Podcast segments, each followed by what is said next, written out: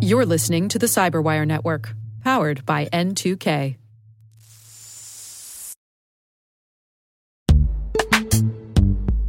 This episode is brought to you by Palo Alto Networks, the leader in cybersecurity. As AI driven attacks increase, organizations can't afford to have network security that's stuck in the past. Discover how Palo Alto Networks can help you predict what's coming and proactively secure against it with a zero trust, AI powered network security platform built to secure whatever, whenever, wherever. To learn more, visit paloaltonetworks.com slash network security platform.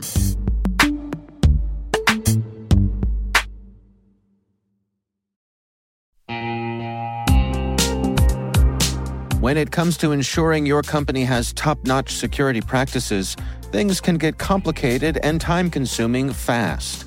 Now you can assess risk, secure the trust of your customers, and automate compliance for SOC 2, ISO 27001, HIPAA, and more with a single platform, Vanta.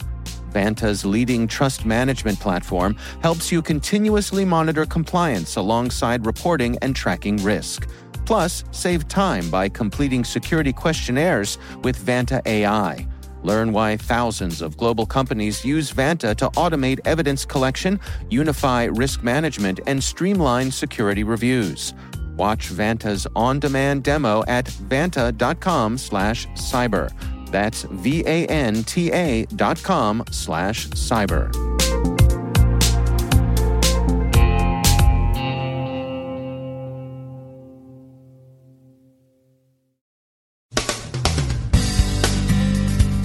They're hoping in Australia that those tapes made it to the shredder and didn't fall off the truck. Equifax's board of directors gets reelected. Are China's espionage services preparing the battle space for a supply chain attack? New Spectre like vulnerabilities are found in Intel chips. Google and Amazon clamp down on domain fronting, and anti censorship advocates are unhappy. Here, Kitty, we have Monero for you, and a change of command at NSA and U.S. Cyber Command.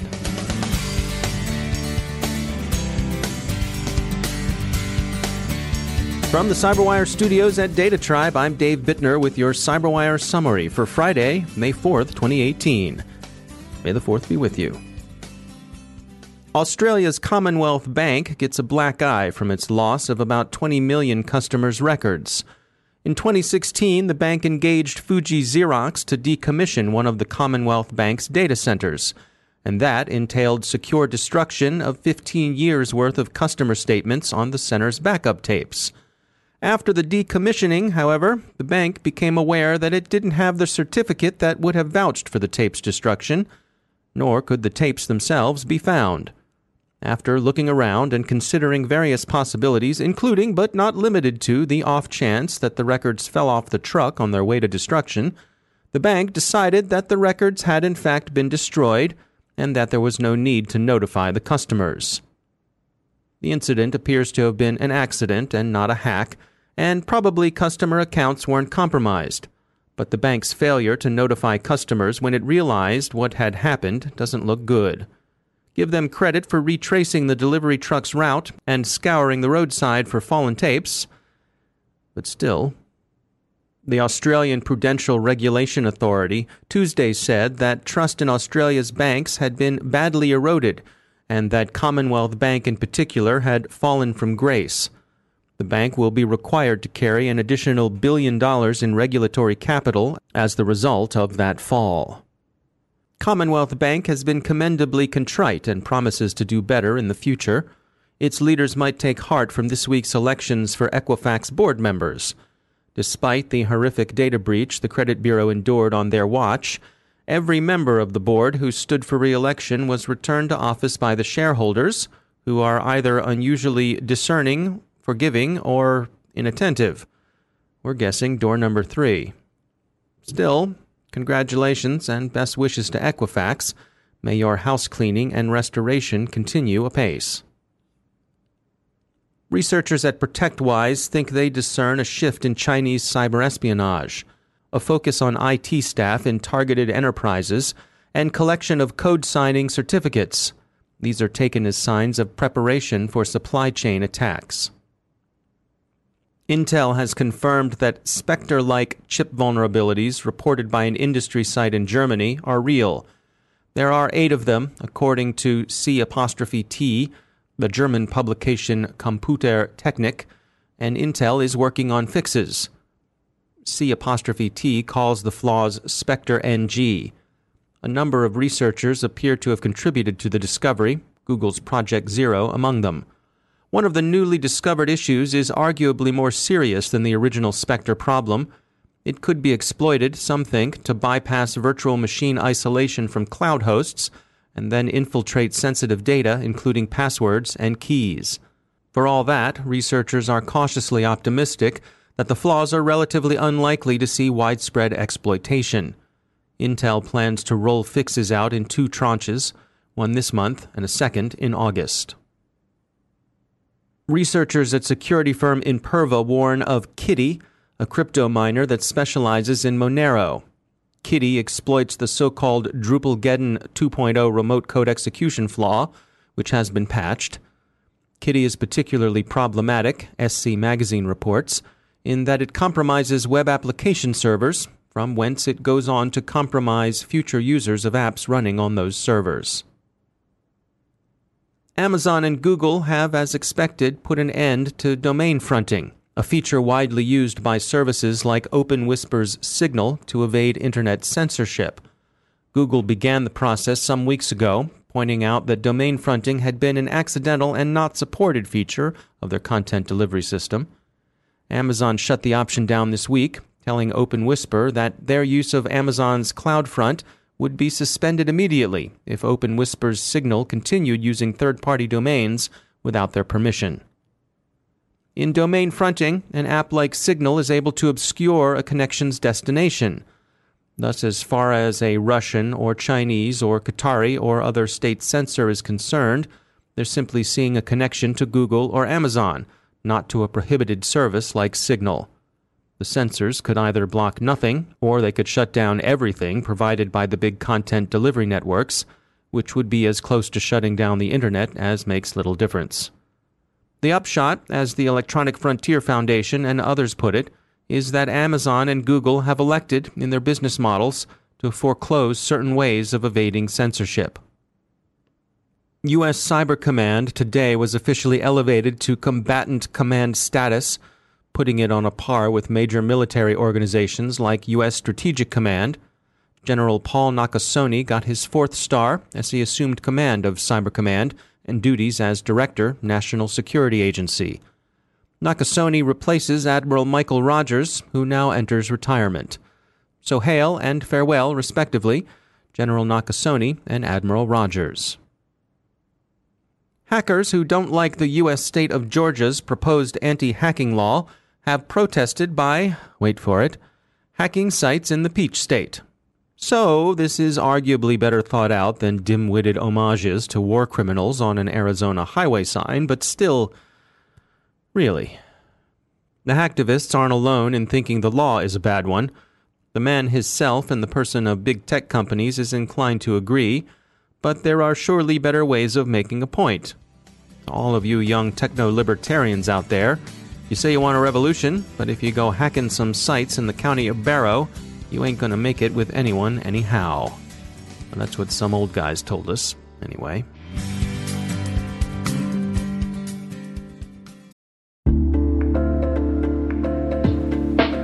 Hey, everybody, want to take a few minutes here and talk about our sponsor, Splunk. You know, you need to keep operations humming around the clock, but potential disruptions are everywhere. Splunk helps you predict problems and find and fix issues fast so you can reduce risk and ditch downtime. The world's largest enterprises rely on Splunk's unified security and observability platform to become more efficient, resilient, and innovative. With Splunk, you can react quickly, evolve faster, and be ready for anything. Stay ahead of disruptions. Learn more at splunk.com slash resilience.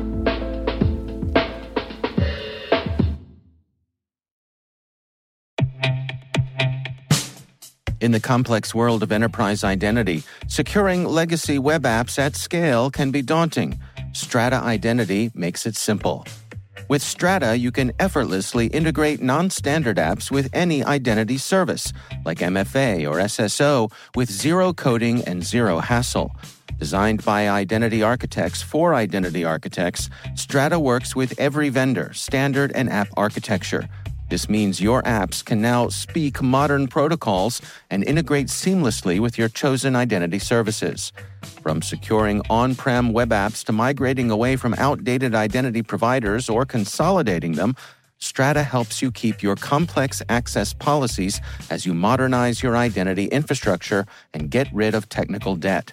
Join leading organizations like 3M, Dallas County, and CIBC in securing your apps with Strata. Visit strata.io slash cyberwire, share your identity security priorities, and receive a complimentary pair of AirPods Pro. Offer valid for organizations with over 5,000 employees. Connect today at strata.io slash cyberwire.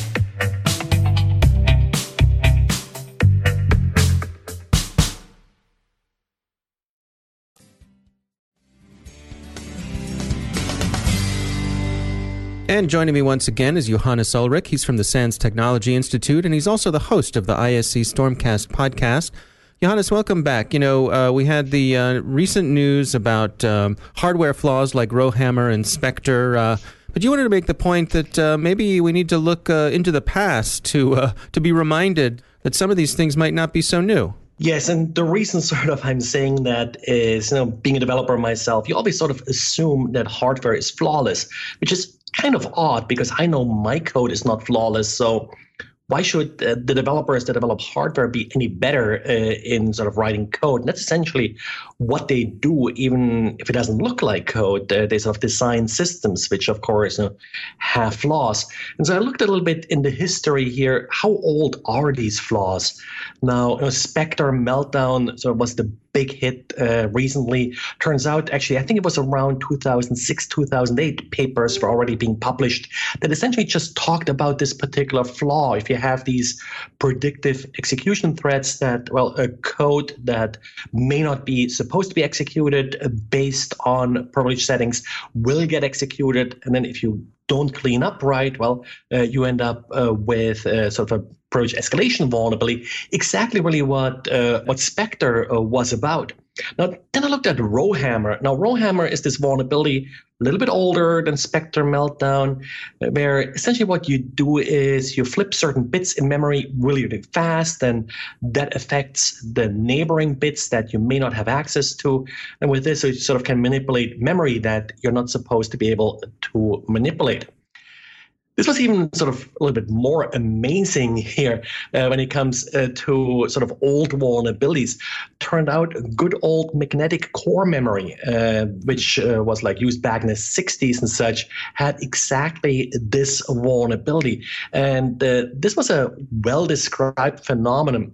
Uh, PDP-11s, which an old digital computer was used quite a bit, actually had a very specific feature built into the system system where you could uh, calculate or measure what's called the worst case noise, which exactly means, well, if you write certain patterns to memory, you may flip additional bits. Uh, so people maybe should uh, look a little bit at these old research papers uh, before they design new systems. And this is not just really a factor of these new systems being sort of too fast or overly tuned.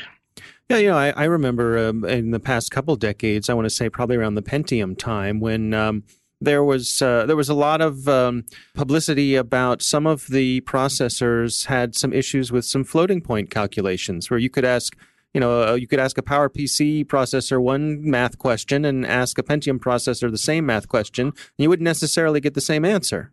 Correct. Uh, back then, Intel actually did a big recall. I remember doing it myself where I sort of uh, received this new processor I had to swap for the old one.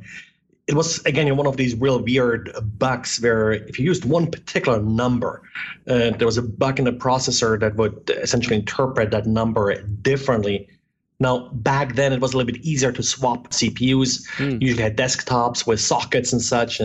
today, even if Intel would attempt the recall, it would be quite uh, difficult uh, to exchange CPUs. They're mostly soldered in these days. So uh, that wouldn't really work that well. I remember my old Commodore 64 had a special command uh, when you send it, it would actually physically destroy the computer. So yes, uh, these these systems always or these problems always existed. Uh, people just sort of seem to forget about it that really hardware isn't perfect and your software should not assume that hardware is perfect. No it's it's a great point. Just definitely worth remembering. Johannes Ullrich as always thanks for joining us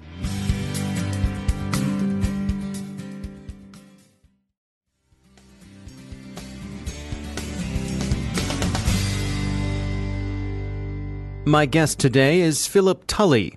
He's a principal data scientist at ZeroFox. At the RSA conference this year, he presented on the topic of artificial intelligence and how we may see more adversaries making use of it soon. It's been about a decade now that enterprises and security professionals and defenders have been using artificial intelligence in general or machine learning based data driven methods to detect, prevent, and remediate attacks on perimeters, right? So more and more we're seeing the advent of these techniques and they're applied to more and more things. Classically, it was applied to problems like um, spam detection in emails. There was there was a new wave uh, of approaches involving detecting malware, whether it be binary malware or uh, URLs. URLs also in the in the phishing domain, just finding malicious links detecting botnets, detecting um, network intrusion attempts. And what I do for ZeroFox uh, more recently in detecting threats on social media, for example. And so these type of things have been evolving. Uh, and more recently, you're starting to see, at least in the academic world and in the research realm, several examples of AI or data driven techniques being leveraged for offensive purposes and uh, for attack automation. At the moment, I want to be clear, and there's a lot of hype around this type of thing. From my point of view and where I stand, I, I haven't seen any credible evidence of an AI or a data driven technique being waged for an attack in the wild yet. I'm curious because what I hear people say often is that the attackers are using the most efficient and and also least expensive ways to attack people. You know, they phish people because phishing works. They use ransomware because because it works. Is is it a matter that um, using uh, AI and machine learning uh, is there a cost associated with that that makes it unattractive to the adversaries? Absolutely, and and this is this is a fair point, and this is I think one of the one of the primary reasons you don't see these attacks waged often, if at all, currently. But there are certain trends both in the hardware realm uh, where you're starting to see increased parallelization and cloud based computing and uh, easier access to GPUs and kind of this continuation of, uh, of Moore's law and even technologies that are positioned post Moore's law, like quantum computing and neuromorphic computing, that are becoming more and more available. I mean, nowadays I can log into AWS and spin up a box and start to play with machine learning tools within, within an hour as a non-expert, and this was never possible five, ten years ago. Uh, on the software side, you have trends that kind of match this, right? You have deep learning, the rise of deep learning itself, which kind of the, the previous generation of machine learning models, I would say fit 10, 10, 15 years ago, and even before then, all relied on hand-tuned features. So you'd have to define in advance what the models that you were building should care about deep learning kind of automates that process away. You don't need to hand tune features and do feature engineering anymore. On top of this, you have different trends. You know, you have educational resources like Coursera and code sharing via GitHub and Stack Overflow, and these type of things kind of lower the bar for entry. You have lots of open source data sets and and pre-trained models and professionally quality open source libraries like TensorFlow that are being released by these big companies, and these are extremely powerful tools. There's a general trend to try to lower the bar. So what we're seeing more is that you know beforehand you would probably have to be an expert or get a PhD or get a master's or or have some type of specialized training in this field uh, to kind of practice these techniques. But I, I, I, expect if, if it's not happening already, I expect it more and more for these skills to be taught earlier on in education cycles in college and in high school. And I think it's going to be par for the course in not even five years away uh, that people will start to use techniques like this on a, on a more regular basis. So the trends are all pointing towards lowering the bar for entry. And when you think about that in terms of the attacker, uh, lowering the bar for entry and you know eliminating these technological hurdles uh, is going to kind of speed up their processes and, and make them more appealing. So, where do you suppose we would see the adversarials first turning to this technology? Is is there an area that you think is most likely? I've worked on a project before with a, with a colleague, John Seymour, that was concerned about um, automating spear phishing. And so we built a, a, tool that didn't take us very long. And so this is kind of what got this idea in motion about the ease of applying machine learning on offense. It took us a few months to build this tool, which went out and procured information from people's Twitter timelines. We had a model that was able to generate tweets at a high level. And we would be able to take information from each individual user's timeline and seed the model with that information. So if you're posting a lot on your Twitter or your or your social media about cybersecurity or the recent vacation you went on or the recent movie that you just saw that you loved, the model would be seeded with this kind of interest, right? This this hobby or this uh, this general interest that you have and that you're posting about. And the hypothesis was that if the post that we targeted you with was concerned with that interest and it aligned with kind of the, the content of your timeline, that you'd be much more likely to click on a link that was served up to you via a tweet. And uh, and this was borne out in the data. We we ran a simulation where attacks like this were a lot more successful than your run of the mill kind of question answer kind of attacks or uh, randomly targeting people with you know stuff that didn't necessarily match to their timeline. And you can do this all using a technique that relies on unsupervised learning. And this is kind of a, a sub method of machine learning that um, does not need labeled data in order to work, so to speak. You can basically tell a model, hey, we have this distribution of data here. We want you to generate a piece of data or a piece of content that appears similar and has the same or similar statistics as this piece of data and this mountain of data we already have. And because you don't need to label that data or associate each piece of data with a label like malicious or benign, um, you, you, can just go out and scrape or grab a bunch of data, and that's very easy to scale up, train a model up, and start to use it in a much shorter amount of time than it takes a defender to spin up a similar model that might be used for defense because the defender actually has to label each piece of data malicious or benign in order to better predict an attack or uh, a non attack that's incoming. How should we be preparing then? It's interesting to me that um, we're still kind of dealing with the human factor here. You know, we're using the bad guys could be using AI to better fool the people. Um, in this arms race of uh, machine versus machine, AI versus AI, is the weak link still the meat in the middle, the humans? Yeah, I would say the, the human is, is always going to be a weak link in this sense. In that example, it's very clear that, uh, especially on a social media based venue like Twitter, it's, it's hard for a human to decipher whether or not a post was generated by a bot or a human. Attackers have always had an advantage simply because of what's at stake. They only need to win a few times in order to win that battle overall. Whereas blue teams, you really need to, or, or defenders really need to have detection that approaches 100% success. Uh, so I think what's what's different this time around is that in the cybersecurity domain, you have politics or you have a little bit more nuance than you do in, I guess, generic machine learning or generic image recognition and other natural language processing, other other high level applications to which machine learning is applied.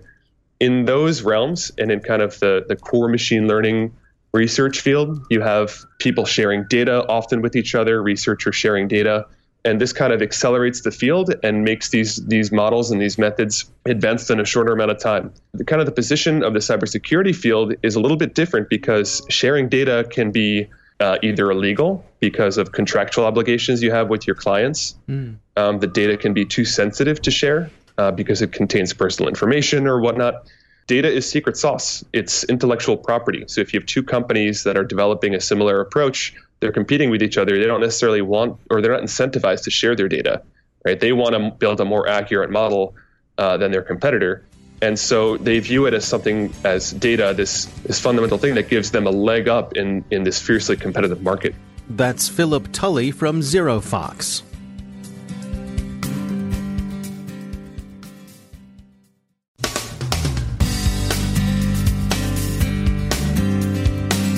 And that's the Cyberwire. For links to all of today's stories, check out our daily briefing at thecyberwire.com. And for professionals and cybersecurity leaders who want to stay abreast of this rapidly evolving field, sign up for Cyberwire Pro. It'll save you time and keep you informed. Listen for us on your Alexa smart speaker, too. The Cyberwire podcast is proudly produced in Maryland out of the startup studios of Data Tribe, where they're co building the next generation of cybersecurity teams and technologies. Our amazing Cyberwire team is Elliott Peltzman, Puru Prakash, Stefan Vaziri, Kelsey Bond, Tim Nodar, Joe Carrigan, Carole Theriault, Ben Yelin, Nick Veliky, Gina Johnson, Bennett Moe, Chris Russell, John Petrik, Jennifer Eiben, Rick Howard, Peter Kilpe, and I'm Dave Bittner. Thanks for listening. We'll see you back here tomorrow.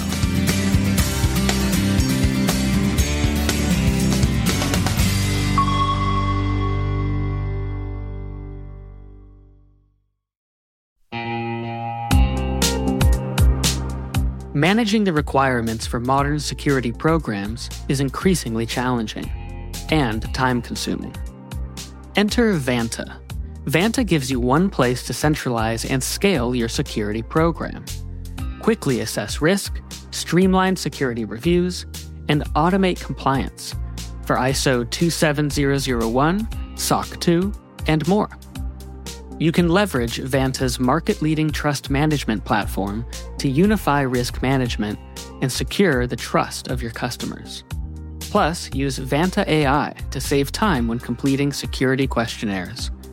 Cyberwire daily listeners can get $1,000 off by going to vanta.com slash cyber. That's V-A-N-T-A dot com slash cyber.